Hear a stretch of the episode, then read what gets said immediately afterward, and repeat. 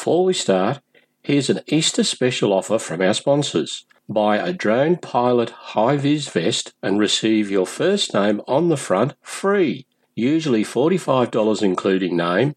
Buy for $35 using podcast as a coupon code at the checkout till the 30th of April. Now let's get on with it. Welcome to an extra episode of Drone Chat, brought to you by Safe Droning Australia, your online safety equipment store for all drone flyers. With CASA's accreditation and registration of drones going to affect us all, let's hear the ACUO's recommendations to CASA. Well, I'm about to have a bit of a chat with uh, Brad Mason from the ACUO. And we'll get Brad to briefly tell us who and what the ACUO is. And then we're going to talk about some things that are happening with CASA at the moment and uh, changes they're looking at bringing in, such as uh, uh, registration uh, and accreditation. And we'll go through the process of where we're at with that so far. How you going, Brad? Good day, Shane. How are you? Yeah, good. Brad, so just briefly tell us. You're, you're obviously you're the secretary at the ACUO. Just tell us a, a brief little bit about the ACUO. Okay, so the ACUO was formed uh, in 2009 um, out of a, a, frustration that we weren't uh, that the operators weren't being adequately represented um, uh, across industry. And so back then there was only uh, eight certified operators. Seven of them got together and formed the association, and we've been representing the AC operators um, ever since. Uh, we've got seven key objectives or objects uh, defined in our constitution, but the three main ones that we focus on um, firstly, to encourage the safe and responsible use of RPAS and the orderly growth and development of the industry. Second, to act as an information resource for newcomers to the industry. And third, to promote and protect the interests of certified commercial operators. Okay, so that basically leads us to our, our, our main topic of discussion today, and that is that CASA released a, a consultation forum uh, via the, their w- website um, to comment on uh, changes they were going to suggest that come in as far as registration and certification, or sorry, I should I should say accreditation of um, people using drones. So what we might do is I might sort of just run through some of the the questions that were in that, and I know I. I sent in a reply to it. I know a lot of operators did, as did the association. So if you could just run through briefly for us on each of the questions as to sort of what the association had to say to CASA on these questions. Okay. So, first of all, CASA plans to introduce a national scheme to register all drones weighing more than 250 grams to monitor the safe and lawful operation of drones. Any drones 250 grams and under are flown commercially will also need to be registered. So you basically had a choice. You could say yes or no, you agreed with that, and then if you had any comments to make. So, what did the ACUO have to say? Uh, well, in, in, the main, we agree with the registration and accreditation system. Whilst we would prefer that excluded operators and all commercial operators were trained to the same REPL standard, um, the accreditation is at least a step in the right direction. So we're supporting that um, initiative from CASA. And we also support the registration scheme because um, there are just so many drones out there, and it really comes down to responsibility. All drone operators are responsible for their own actions, and unfortunately, there are some elements out there who are not acting responsibly, and we need to address that. And we only have to look at the ATSB, um, Australian Tra- uh, Safety Transport Bureau, and their uh, incident reporting uh, statistics to see that we've got a real problem here in Australia. Okay. So the the second item on, on their little consultation was CASA has exempted some drones from registration because to register every drone would be complex, costly, and potentially impose inconvenience on society exceeding any safety benefit. Correct. So, um, what we've said is that uh, recreational model aircraft um, are already well managed under both the uh, AMAS and MAAA uh, associations for recreational model aircraft. Um, and they have a good system. They have uh, you know internal training. Um, all their uh, most of their operations are at uh, defined sites that are approved by CASA, and it's all done you know under a, a pretty well managed system. So we're quite happy that you know model recreational model aircraft are already adequately addressed and shouldn't require further registration. Drones, on the other hand, particularly those that aren't operated at model aircraft fields or operated you know privately, independently, then we feel that they, they should be registered the same as everybody else. Now, there, there is another one there too, in that we did ask for um, extra consideration for research and development purposes where you can have you know universities that are that'll have platforms that they're adding to and taking away from all the time and modifying and changing all the time, you know, as per their research and development um, goals. And so to register each of those or have to re-register them, you know, each time they make a modification, we didn't feel CASA had addressed that appropriately. And so we asked for some extra consideration for those uh, research and development aspects as well. Okay, so so let's let's just step away for a minute from recreational. It, it it's a given that the recreational users have to play their part and at least be registered and perhaps accredited to a certain level. What what's your feeling on say someone like myself who has an REPL and an AROC and also is the chief pilot on a REOC for a company. So, should should we be having to go through this process again? Uh, no, we shouldn't, Shane. Um, REOC holders in particular have paid market rates, $160 an hour, which is CASA's uh, market rate for processing applications. And we've paid those figures, top market rates, to CASA to have our applications uh, processed and accepted and all the information that the registration system is asking for registered as well. And that information is kept in a database by CASA. The information is also on uh, Schedule 1 of our um, operations manual as to which trains we operate, the serial numbers, how many, all that information that they're asking for in the this new registration process has already been provided to CASA by the REOC holders, and we pay top rates for that.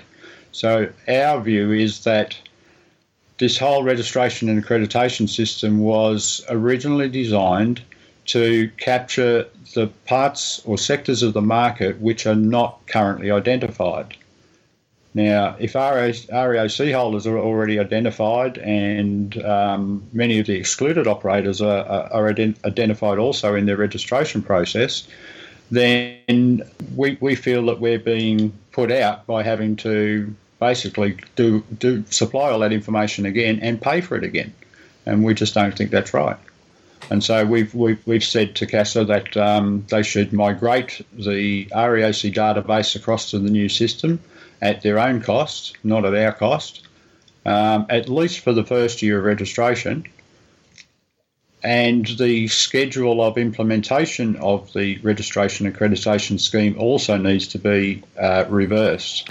Originally, they had REOC holders as uh, coming in first, then the excluded guys, and then the recreational guys last. Well, that's counterintuitive to what the um, Senate inquiry came out with, and also the government response to the Senate inquiry was that we need to capture the unidentified sectors of the industry first, and that's recreational and any of the excluded guys who have not already registered. Okay. Oh, I definitely agree with, with, with the points you've made there, Brad. So realistically, they, they need to basically, instead of starting at the end and working back to the beginning, like what they've proposed, they should be doing it the other way. They should be starting at the beginning and capturing those that they've got no information whatsoever on, and then, as you said, just migrating all our details across. Correct. That, that's the way we see it. I mean, we can we can understand that the, the current REOC database may not be in the same format that they want the new registration process to have, but that's CASA's problem, not our problem, and we shouldn't be expected to pay for it or, or to have to go through that process again when they've already got all that information up front. All right. Now, one of the other things that was uh, mentioned by in, in, this was the accreditation itself. Now, CASA plans to introduce a scheme to ensure anyone 16 years of age and older flying a drone weighing more than 250 grams has the knowledge to safely and lawfully operate a drone. What's yep. what's the, yours and the association's view on that, Brad? Um, our view is that, is that is correct. I mean, ideally, we would like all commercial operators to be trained to the same REPL standard as um, REOC holders are. And, you know, when you're a commercial operator, you're not just operating in a benign environment, you're operating in a very dynamic environment, often, um, you know, near or within populous areas.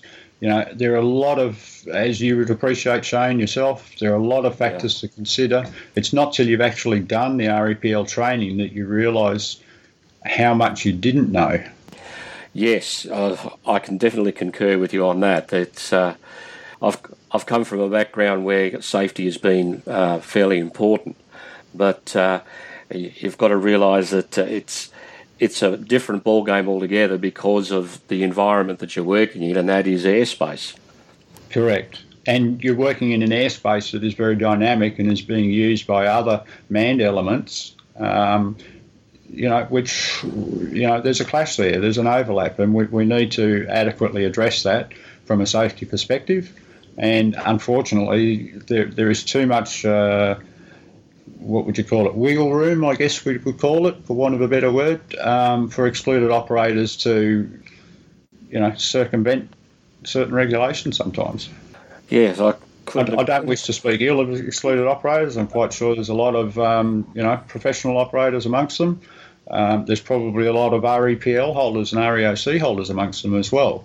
But we also acknowledge that there are a lot of uh, excluded category operators who are not from an aviation background and just have no concept of the safety implications that they're you know that they're raising. Exactly. Now, the accreditation policy aim that CASA had was for it to expire after three years. Yeah, look, we've uh, there. There are a number of different views on on the on the timeframes of the accreditation. Three years, you know, some of us felt that was a little too long because things are changing so quickly. I mean, uh, the certificate three uh, training, for instance, has just gone through a complete review last year. The new version will be coming out the middle of this year, and it's significantly upgraded from the old uh, Certificate 3 um, uh, syllabus. And so there's been a lot more added just in the last 12 months. So, look, as much as as much as we support um, proposed uh, accreditation scheme, we would still prefer and still believe that all commercial operators should be trained to the same standard and we just feel that the accreditation is is going to become more a, an REPL light rather than a you know a bona fide training initiative.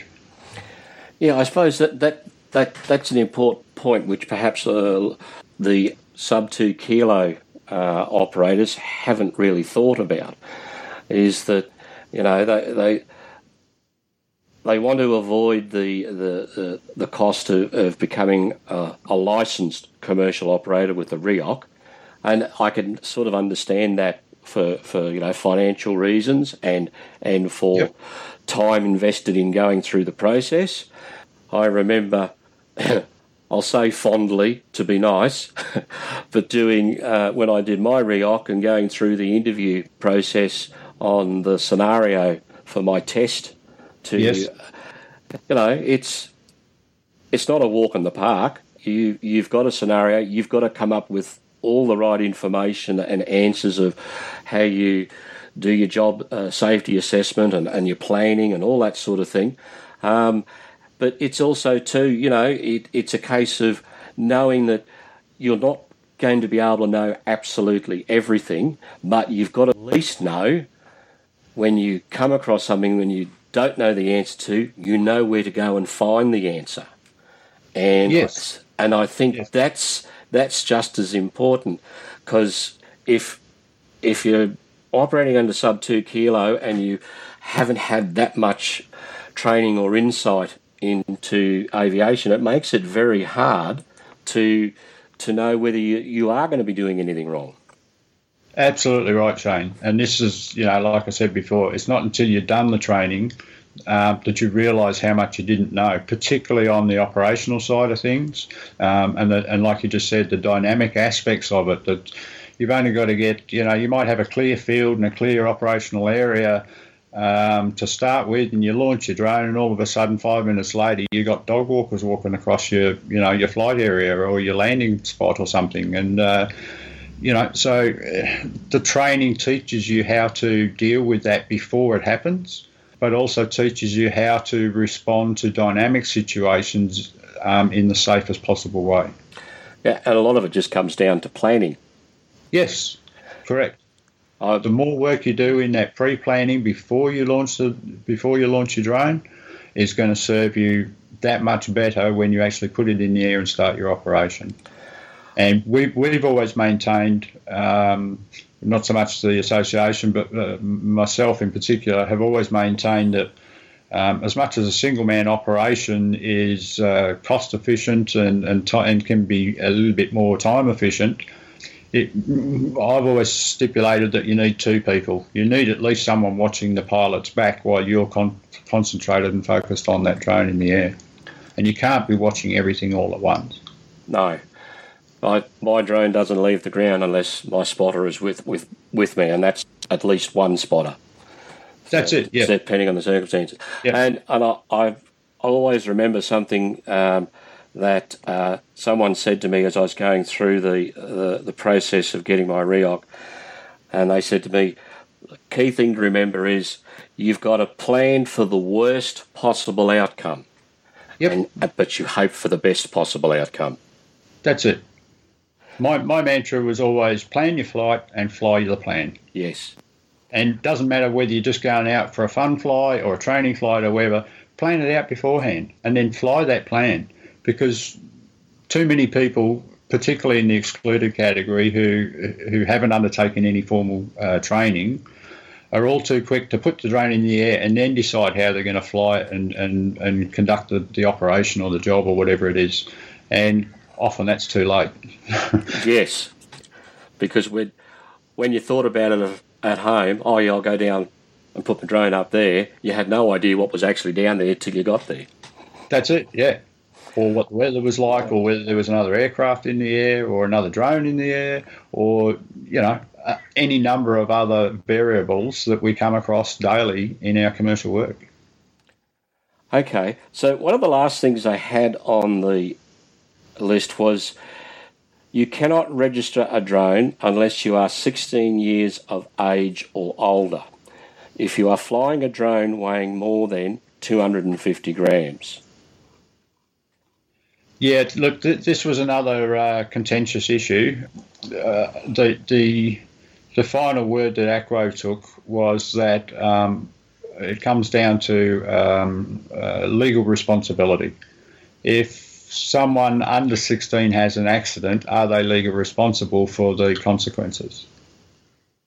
And so what we said was that, you know, we, we I don't think we actually specified a, an age. I think we just uh, mentioned that, you know, the, the, age should be appropriate with legal responsibility. So uh, we, we understand, for instance, that um, you can get a PPL license at 17 and it, there would be some legal responsibilities that go along with that um, whether that still applies at 16, we're not sure. That's quite often the case with uh, the regulations and so forth with CASA. Is it's very hard sometimes to interpret what what they actually yeah. mean, isn't it? It is, yeah. And it's another aspect of your training in, in that you're taught how to interpret the um, aviation regulations um, properly and appropriately. And if and if you if you're not sure, find out. Yeah, and if you're not sure, there, there, there is always someone who, who does know, and there, there are always avenues that you can go to to find the right answer. Okay, so hopefully moving forward with this, CASA will uh, come back uh, to us and go, yes, we're going to start with the recreational flyers first, then then the sub two kilo, and then yes, we'll perhaps migrate the information across from our REOC holders. And I mean, they've only then got to contact the REOC holders to go, is is this is this information we've got correct? And if it is, great, tick it off. If it's not, then obviously update it. I mean, it, it doesn't well, sound like a not, very hard process to me. No, but if it's not correct, Shane, then the operator is, has failed in their obligations to keep their information up to date and they would be pinged for it. Yes, correct. Uh, so uh, REOC holders in particular know that and know that they'll get pinged if the information is incorrect, and so they they usually do the damnedest to make sure everything's done appropriately. Um, so what CASA has there in their database should be up to date. Yeah, I mean it should it, it should be no no no drama at all. No, as you said, it's just a matter of them migrating it across and uh, not just charging us for the sake of charging us. And, and and having to supply exactly the same information again. Yes. You know, it just doesn't make sense. So ho- hopefully we've we've uh, convinced CASA to um, to see things our way. But like I said, we're, we're still in a waiting game as to what they're going to come back with. Of course, the other uh, issue, very emotive issue across all that was the costs. Yes. Um, CASA had had proposed that uh, recreational and uh, recreational guys would be uh, charged per the entity, whereas the commercial guys were going to be charged per drone. And at $100 per drone, that was just an obscene figure. I mean, it was just, yeah, it's, it's never going to work. The RSO holders will never accept that. And so what we've said is that, uh, in all fairness, I mean, CASA did, did try to uh, justify those costs by saying that there was more surveillance emphasis on us than there is on the others, and we dispute that. We, you know, our view is that because CASA's got so much information on us that we're sitting ducks, whereas they have, you know, no information on on some of these drone owners out there, and that's the information they should be getting first. Um, and in all fairness, if we're going to do this fairly across the board, CASA's justification, you know, uh, the surveillance issue, we feel is the same across the board, and therefore the cost should be the same across the board. So what we've said is that recreational guys should be charged a fixed fee per entity, excluded guys should be uh, uh, do the same, and then the commercial guys will be charged per company, not per drone, and at the same rate as the other sectors. Yeah, exactly. I mean, you, you, you can't have uh, one one amount for for someone and another amount for that's a lot lot lot higher uh, for someone else. Uh, when realistically, no. the, the actual information that they're sourcing or wanting to source is the same amount of information from those three different categories. Exactly. Yeah. The the advantage that CASA has from the commercial operators, the, the REOC holders, is that uh, they already have even more information uh, on those than they do on the other two categories. So, yeah, it, it, you know, you don't like to say it, but it sounded much like a bit of a money grab, really. Well, we, we just felt, you know, from the association's perspective, after talking to, you know, a lot of our members, that uh, we were being unfairly targeted and, and we were basically paying for the other sectors. Yeah, that, that's exactly and, and that's right. just not right. That's unfair. Um, you know, if CASA needs more funds to, to do their jobs, then let's uh, let's lobby the government to get more funds for CASA to do that. But let's, you know, CASA shouldn't be trying to bolster their uh, financial situation by charging an unreasonable amount for our registrations. Brad, I want to thank you for your time today. I appreciate you coming on. I know this is this is a hot topic out there in the industry, uh, in, in all the three different sectors, whether you be a recreational user or, or a sub two kilo or a, a licensed commercial REOC holder. It, it is a contentious issue that there's, in some ways, I think it, it, it's possibly caused a bit of angst between the groups and at, at, at directed at each other's different group, and it's it's probably been just the fact that they've been scared that CASA was just going to have, you know, a free reign. But fortunately, through everybody having their say, including the association and backing and supporting us all in the industry, we're, we're getting a more balanced view of, of what really should be happening. Absolutely, yep. Okay, Brad. So, what what's the ACUO got planned for the rest of this year? Uh, good question, Shane. um, the management committees constantly working on different aspects of this industry um, regulations, operations, training, information, uh, research and development. There just seems to be no end to it, you know, the amount of work that still needs to be done. Currently, we have a very heavy focus on the registration and accreditation scheme for obvious reasons.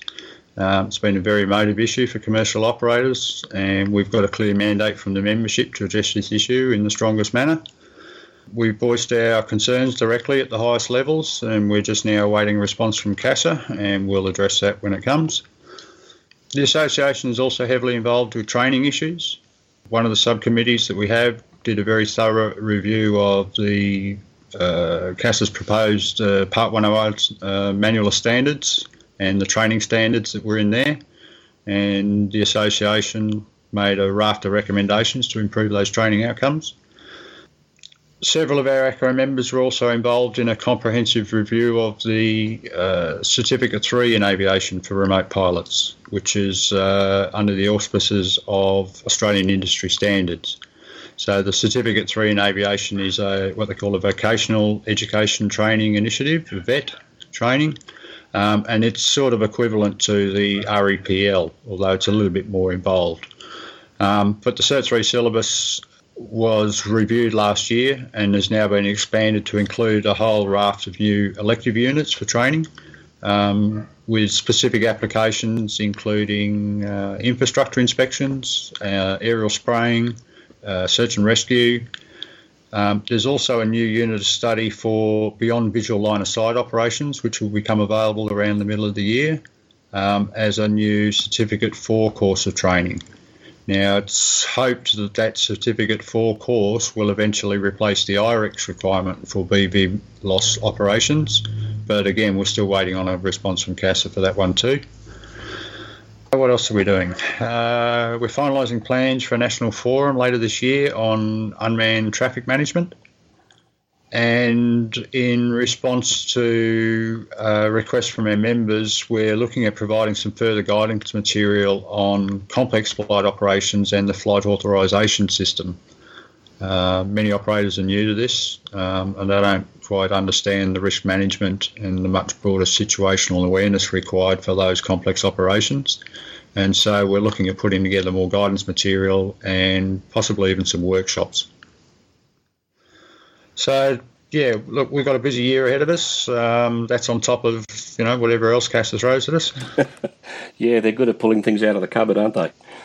Uh, they can be sometimes, yeah. um, okay, so this drone chat forum, what sort of subjects or concepts or ideas you'd like to see us discuss here on podcast, and sort of the reasons why you think they should be up for, for discussion? Okay. Um, obviously, there are, you know, endless amount of subjects that we could be discussing here um, and, and maybe of interest to, uh, to your listeners. Um, a couple that I come up with that might generate broader discussions um, industry best practices or professional standards of operation. Um, discussing and defining what we consider to be professional industry best practices. We could probably dedicate whole podcasts to individual things like operator safety standards and safety equipment on site. You know, what are the best and safest battery transport or carriage methods that people use? Is everyone aware of the carriage limitations on passenger aircraft? What do people realistically consider to be the maximum BLOS range for various platforms? And things like uh, operator minimum equipment requirements at the RPS. You know, does everyone carry a fire extinguisher and a first aid kit and PPE equipment and that sort of thing? You know, what what what are the industry best practices and standards that people are using or adopting? I particularly, um, sorry, go on. Yeah, oh, look, uh, another one would be uh, risk management systems. Um, as we know, there are, there are different uh, risk management systems in use. We've got the default CASA matrix in the General Ops Manual. Uh, a lot of people tend to use that by default. Um, but there's the common uh, ISO 31000 risk management standard, which is what most uh, companies and businesses use in one form or another. There's now also a very specific RPAS system now too called um, JARUS, the SORA, the Specific Operations Risk Assessment from JARUS. So depending on what applications you're you're doing and, and how you're using your uh, your systems, may have some bearing on the different risk management systems that you use. Obviously, if you're looking at doing complex flight operations and seeking flight authorisations from CASA to operating controlled airspace or, you know, within those uh, controlled aerodrome environments, then you're probably going to have to look at the JARUS SORA standard rather than the other two. Okay, yeah, great yeah, a discussion around uh, risk management systems, uh, find out what everyone's doing, using, uh, how, how they're faring with those systems, and whether or not they're working, and whether or not we need to make changes or adopt a different one. Um, another issue privacy related to photo and data capture. Does everyone have a privacy policy? Or do they apply privacy standards in their work? And if so, how do they apply them? Are they pre-op or post-op or both? Or you know, I would think there's probably a lot of operators out there who don't have a privacy policy in their documentation. And if you're capturing things like you know happy snaps for real estate agents and, and that sort of material, then you really should have a privacy policy in your in your documentation. But you know another good one for discussion, I would have thought. Um, training standards are always uh, a hot topic particularly for the commercial operators. You know, we, we, we would like to see the excluded operators uh, all trained to the REPL standard, but you know, failing that, uh, we've got the accreditation proposal from CASA. Um, how can we encourage excluded operators to, to take up formal REPL training? Another one on the training standards: uh, developing a chief remote pilot training syllabus. Um, wouldn't wouldn't so much apply to owner operator uh, businesses, but uh, certainly for large government sector operators and companies who provide an REOC service to independent operators. How, how do those chief remote pilots manage multiple teams? Good point. Very good point. I also like the one you mentioned about um, on site safety equipment. Yeah, well, uh, you know, look, I've worked with, I've been in this game nearly 20 years now when we started out, we had to specify in our operations manual the minimum equipment uh, that was kept at the RPS um, for uh, safety and emergency uh, reasons.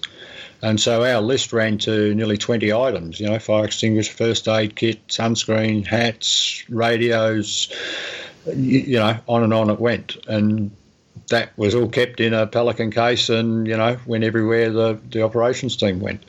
Um, but I've noticed, you know, in more recent years, I've you know come across uh, operators more and more these days at, at, their work, and I don't see a fire extinguisher, I don't see a first aid kit, I don't see any signs, you know, and I'm starting to wonder, you know, some of these people applying appropriate safety standards and, and the right safety equipment on site. Look, I, I, I agree with you very much on that point. point, and it to me it, it it's not just because you're operating uh, an RPAS. I mean, my understanding of the workplace health and safety regulations is that in any work environment or any person conducting a business, and if you're flying a drone commercially, either excluded or as a REOC holder, and, and you're conducting a business, you are supposed to have a workplace health and safety policy manual and you're supposed to have a safety kit depending on the requirements for for the jo- job or task that you're performing which yep. those items you mentioned and probably a few more should be you know mandatory and available uh, to every on every operation with every operator Yep, that's my view. I mean, no matter how small a job, you know, even the smallest, you know, real estate job, um, should still require at least, as a minimum, some signage You know, if Yes. you you know, particularly oper- operating from a footpath or a road or something like that, it's not enough to say I will maintain 30 metre distance from the public because quite often you get the public will just walk into your area, Yes. particularly if it's not signposted. yes, exactly. Um, and if you're using something like a public park or or a public um, public space, public grounds, then you have no right to stop the public from using it unless you've been given written authority to do so from the council or something. Yes, and I mean that that to me even uh, equates to in the Moreton Bay Shire, for example. Uh, Yeah. I know that they've the council has has been proactive, which is good, after consultation uh, with a number of uh, drone groups in the area, and they've actually designated certain places where yes you could launch your drone from this council land and, and fly around the the, the, the sporting complex or, or the park or whatever it is. So you've Yeah. got a, a, a good, safe environment to work at. But just because you go down there with your drone and the council says you can, doesn't mean you shouldn't have signage up saying, hey, there's a drone operation going on here, even if it's not Yeah. commercial, even if Yep. it's just recreational. You, you Yep. have a duty of care. Absolutely. And, and, and it's uh, we're just what we're seeing, unfortunately, with the with the way CASA amended the regulations in 2016, is that we've got a whole group of operators out there now, not from an aviation background, don't always have you know a solid concept of what constitutes good safety. Well, looks like looks like we've got a, quite a few interesting podcasts to co- coming up. Then doesn't Yeah, it, Yeah. so look, you know, there's a few things to uh, to kick off some discussions. Um, another one, uh, similar one, is uh, maintenance and airworthiness standards. You know, it's it's one issue that's uh, basically been largely overlooked, particularly on the small stuff. Um, airworthiness standards don't generally apply to small RPAS; they only generally apply to large RPAS over 150 kilos. Um, but EASA in Europe, for instance, are going to, you know, in the, sometime in the future, will be bringing in minimum airworthiness standards for all classes of drones, even recreational stuff. And so you'll find in Europe in a few years' time that uh, all manufacturers will have to uh, limit how far the drone can operate vertically and horizontally. Um, you know, we don't have those limitations here, but we should be talking about and looking at what maintenance and airworthiness standards should be applying, particularly if we want to be operating in some of the more complex areas, like you know over populous areas, for instance. That's when it becomes, you know, entirely pertinent that we need to be coming up with those standards. Indeed. All right. Well, thanks for your time once again, Brad, and uh, look forward to chatting to you in the future. Thanks, Shane. My pleasure. Next time, we feature Jerry Grayson, who has ventured into drones after piloting helicopters with the Royal Navy and as a rescue and film pilot. Hear some of his extraordinary tales, from famous movies and actors to the Olympics, World Cups, flying in Kuwait. He shares stories along with why drones in film are becoming increasingly utilised and why he now passes on to others his skills and passion. Well, that's all for this episode. If you haven't already, please think about subscribing to Drone Chat.